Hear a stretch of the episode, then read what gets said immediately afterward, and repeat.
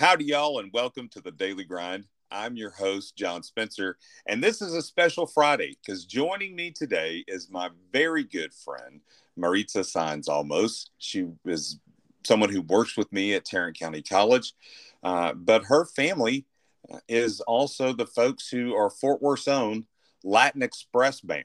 And I'll have a link to their website in the show notes.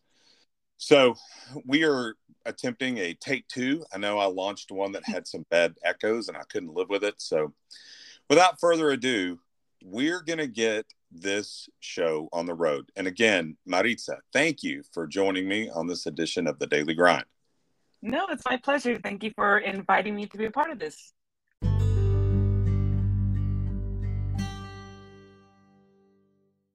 Well, it's that part of the daily grind where it's time to brew your brain.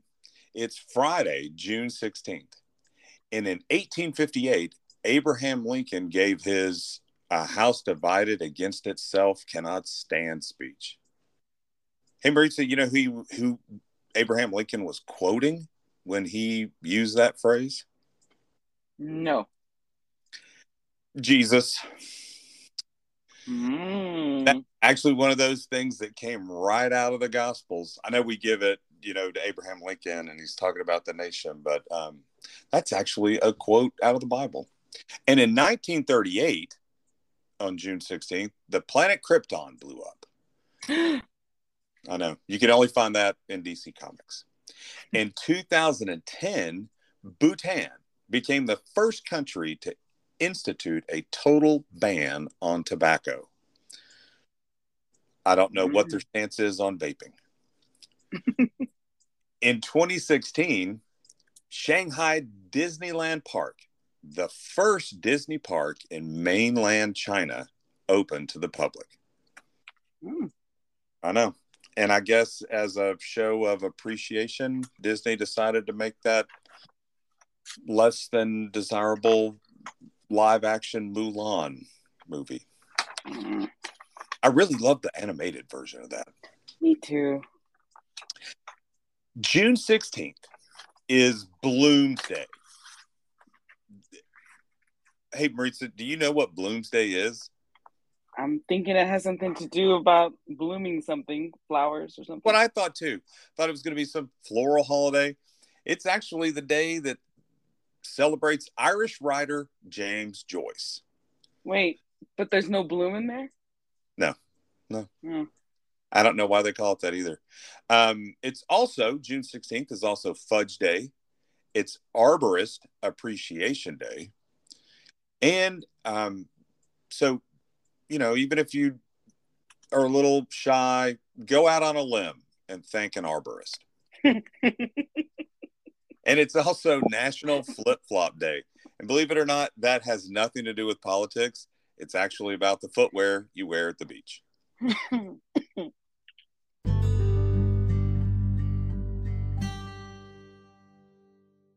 Well, now it's that time on the daily grind to sharpen your wit. Mariza, again, I'm so glad you're with me this morning. Do you know that you can lead a horse to water, but a pencil must be lead? Even though that graphite in there, not lead, but what are you going to do? Have you ever noticed that when we want another person's thoughts, we say, I'll give you a penny for your thoughts. But when we offer up our own, we always say we're putting our two cents in. I think we all value our own opinions twice as much as anybody else's. Yep. You know, before the camera was invented, no one had ever been able to see themselves with their eyes closed. Oh yeah. Yeah. You know, um, I was brushing my teeth this morning and it dawned on me that when you brush your teeth, you're actually cleaning your skeleton. That's true. I know. Part of your skeleton is showing when you smile really big. I literally am smiling at myself, looking in the mirror and saying, "Wow." Hey, M- Mariza, what what would you do if you could become a dog for the day? Oh, I'd sleep all day. I think, I think, yeah. Looking at, thinking of Lola. Thinking yeah, of absolutely. Dog, a lot of sleeping. Might bark at some things. I don't know. I want to see what it's like to bury something. But I would tell you what I would want to do. I would hope that I would not have to meet any new dogs during that day. Uh. I know, I know.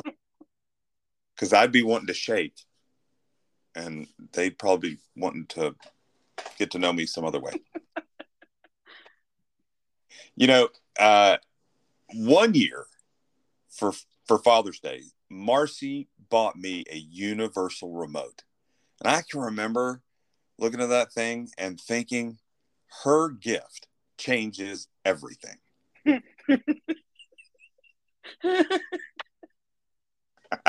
you know, okay, you know, I've heard it before. It's still funny every time.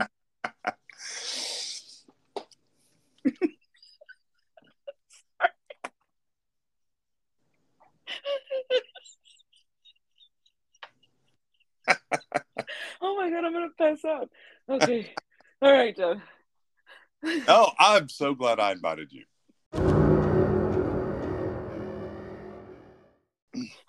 Hey, well, here's that time uh, where we're gonna try to enrich our faith a little bit, and I'm gonna say the title of today's Daily Grind podcast is really that you should never read a Bible verse. A Bible verse. Yeah, that's my advice. You should never read a Bible verse. I think it's the isn't, worst thing you can do. But isn't that what all of them are? Are just Bible verses? Yeah, but you don't want to read just one. You want to read a whole bunch. You want to read the ones in front of it and the ones behind it. Because I think sometimes we just go pick one out man, we can miss what's going on there in the whole book and and specifically about what was being written. So I think there's five W's to any passage in the Bible that we come to. And the first one is like who wrote it? What genre is it? Because there's all kinds of genres in the Bible. There's poetry, there's music, there's history, there's prophecy. I mean, so it's important to know kind of what the genre is um, when it was written, where did it go, or who was it written to, and why was it written? And I think you need to look at all those before you decide whether or not you can go and say, hey, this is a promise for me, or was it really for someone else? You need to think about those things before we go picking out um, things to be our favorite life first kind of stuff. In fact, here's an example. I'll try to just ruin Jeremiah 29 11 for everybody this morning. that's, that's a great idea. so, Jeremiah 29 11, very famous verse out of the Bible says, For I know the plans that I have for you, declares the Lord plans for wholeness and not for evil, to give you a future and a hope. Now, that's a often quoted verse. You will find it in gift shops. You'll find it on mugs, plaques, pins, keychains, everything in between. It's sweet. Yeah. But when you look at the book of Jeremiah, it was written to God's people so that telling them that because of this their continued disobedience that they would be conquered and that Jerusalem and the temple would be destroyed by the Babylonians, and that they would be hauled off in exile to a foreign country. I mean, there is a lot of bad news in this book.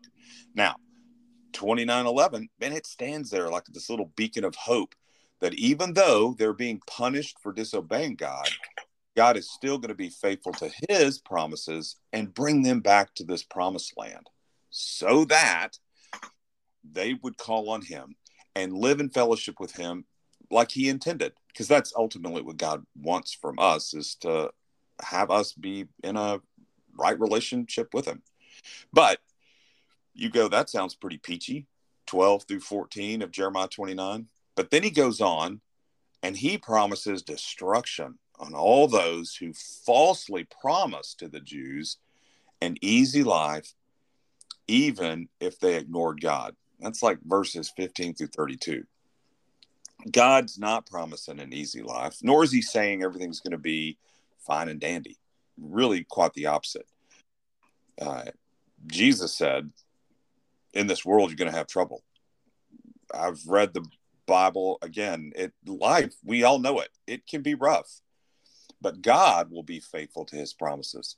And in this instance, with the Jews, he will be faithful to restore them to their original purpose to live in fellowship with him. That's what that hope and future means.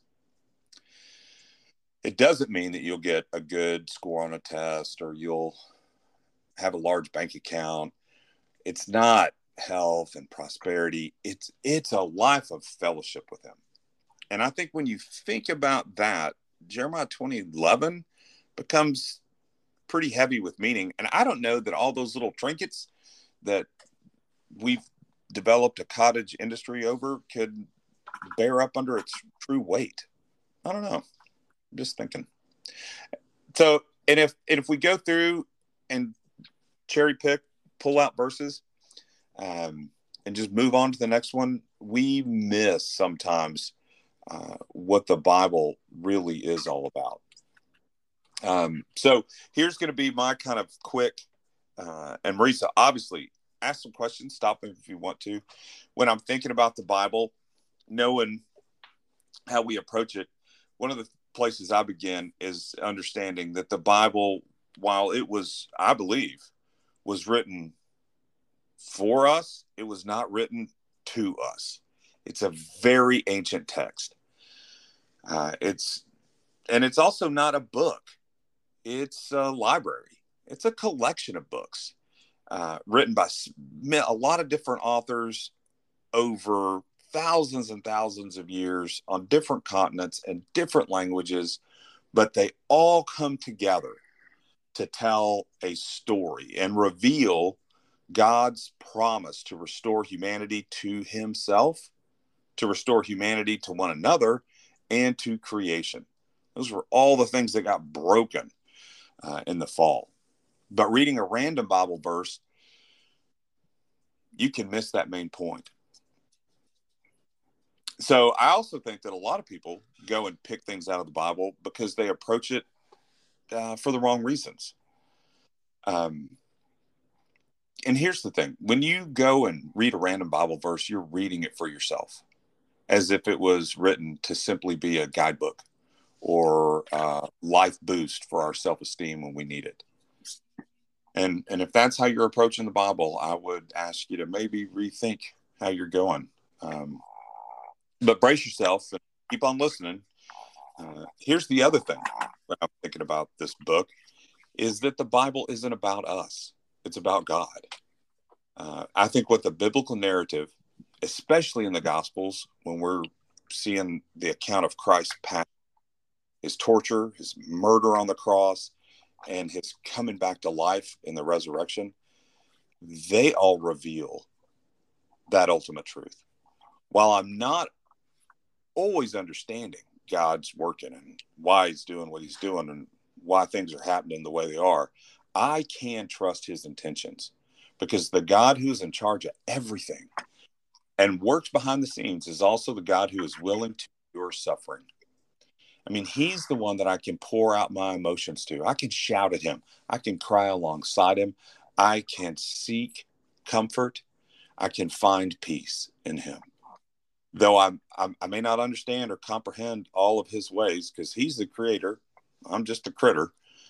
But his heart is evident to me because of how the cross laid bare his sacrificial love um, and so we have a God that can empathize with those who suffer. And it's not just because he's an all knowing God, but because he personally experienced pain. So when you're approaching the Bible, uh, maybe don't go to it to say, hey, what's in it for me? You might be missing the point. Uh, but approach it to say, what can I learn? and how can I learn to love God more through this? Because if we're looking for verses to support anything, we'll find. You know, if you if you want to go to the Bible and find a uh, a justification for slavery, you'll find it in there. If you want to find um, a verse to abolish slavery, you'll find that too. If you want to find verses to oppress people, uh, you'll find them. If you want to look for verses to liberate and honor the marginalized, you'll find them. If you look for reasons to wage war, you'll find it. And if you're looking for reasons to promote peace, you'll find them. If you want to look for an outdated, irrelevant, ancient text, you will find it. And if you're looking for truth, believe me, you will find it there. Um, I think that when we come to the Bible, most of us come, I'm too guilty this of coming with my own assumptions, my own biases, and I just want to find something that will validate them. Instead, I think what I need to do is come and let this holy, sacred text interrogate my assumptions, challenge my biases, and and help me to grow to see other people in the way that God sees them, to see God's heart for the conditions that are in this world, so that we are people who want to love mercy and seek justice and walk humbly before a God that wants to be with us. I mean, if you want violence in this world, you'll always find a weapon. But if you want to heal, you will always find a balm if you're looking for it. I think that's what Jesus meant when he said, Ask and it'll be given, seek and you'll find, knock and the door will be opened. So, again, thanks for joining Mariza and I on this special Friday edition, co hosted edition of the Daily Grind. And um, try not to ever read a Bible verse, read a whole bunch. Mariza, you got anything that I said that leaves you with a question or? I do. I actually have um, like three questions. So okay. my first question is, where in the Bible can I find that my husband needs to go put gas in my car later on? That's uh, one. yeah. My second question is um, I'm a little confused. So I really thought Jeremiah was a bullfrog and was a good friend of yours.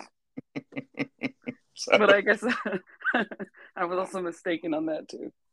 And just to FYI, the minute you talked about Jeremiah, that's the first thing that popped into my mind. Great. Now I'm gonna have that song stuck in my head all day. I know. It's like you hear it too. You're like, "What's a good friend of mine?" my last and my my serious question is, um, so literally probably about three months ago, I was discussing um, some stuff with my friends, and a friend of mine made a comment about that the book of Jeremiah. He made a comment saying that you know that is actually about if you're not obedient or if you're not are true to your word god is like he's going to i guess punish your disobedience or he's just not going to to help you i mean he will if you believe in a kind god i guess but like that's how he interpreted it and i did not know that that passage the 29 is would you say jeremiah 29 11 mm-hmm. or verse um, i didn't know that that was a part of the book of jeremiah because it's such like you had said like it's like a beacon of hope for most christians. And you see it everywhere. Like you see it on people's shirts and you see it in their car and you see them write it down um, all the time. And i didn't realize that such a, a lovely uh, passage or verse is a part of that um, book. And so that was actually i learned something uh, oh, today. so thank you. Yeah and that that hope um, it needs to show up where it does because it's in the middle of a bunch of just heartbreaking news. Um, but ultimately, it's about restoration. And I think I think one of the themes in this whole book is it's always going to be a theme of redemption. Mariza, thank you so much for joining me on the Daily Grind this Friday. Absolutely, and I had fun. I I hope that you guys have a fantastic show tonight. Oh, thank uh, you. Yeah. And again, the link to the the Latin Express band uh, will be in the show notes. So check them out because they are one of Fort Worth's best treasures, and too often a best kept secret. yep, that's a true statement. Well, thank so, you for letting me be a part of this, John. And uh, it is a Father's Day uh, dance today, and I have the privilege of getting to share the stage with my dad. So I am actually excited to spend Father's Day weekend with him and tonight with him. And perform it. That's so cool. Hey, well, let me close this in in prayer. And so, Father, thank you for your word. Help us to not try to master it, but let it really kind of have mastery over us. Let us come to it and and really find you there. Um, and as a result of that, help us be transformed. Help us be people who love better and uh, live at peace. Those of us that are claim to follow you, Lord, you said that the world would know who we are by the way we love each other. Let us live that out. I thank you for my friend Mariza. I thank you for her just compassionate, loving, oversized heart. Um, that's always an encouragement to me. And uh, Lord, just help us be mindful of the fact that uh, you have something to say to us. Thanks that the Holy Spirit can make that word come alive. And we pray all this in the name of Jesus. Amen. Yeah. And as Mariza said, this weekend's Father's Day. If you got a father, don't forget him. I know I've always feel like Mother's Day is like a five course meal, and Father's Day is like a frozen Hungry Man dinner. uh, so see that that doesn't happen. Anyway, Mariza, thank you. And uh, yeah, and if and if time works out, we we just might make this a Friday thing. Sounds good to me. I'm in. All right. Bye bye. All right. Bye.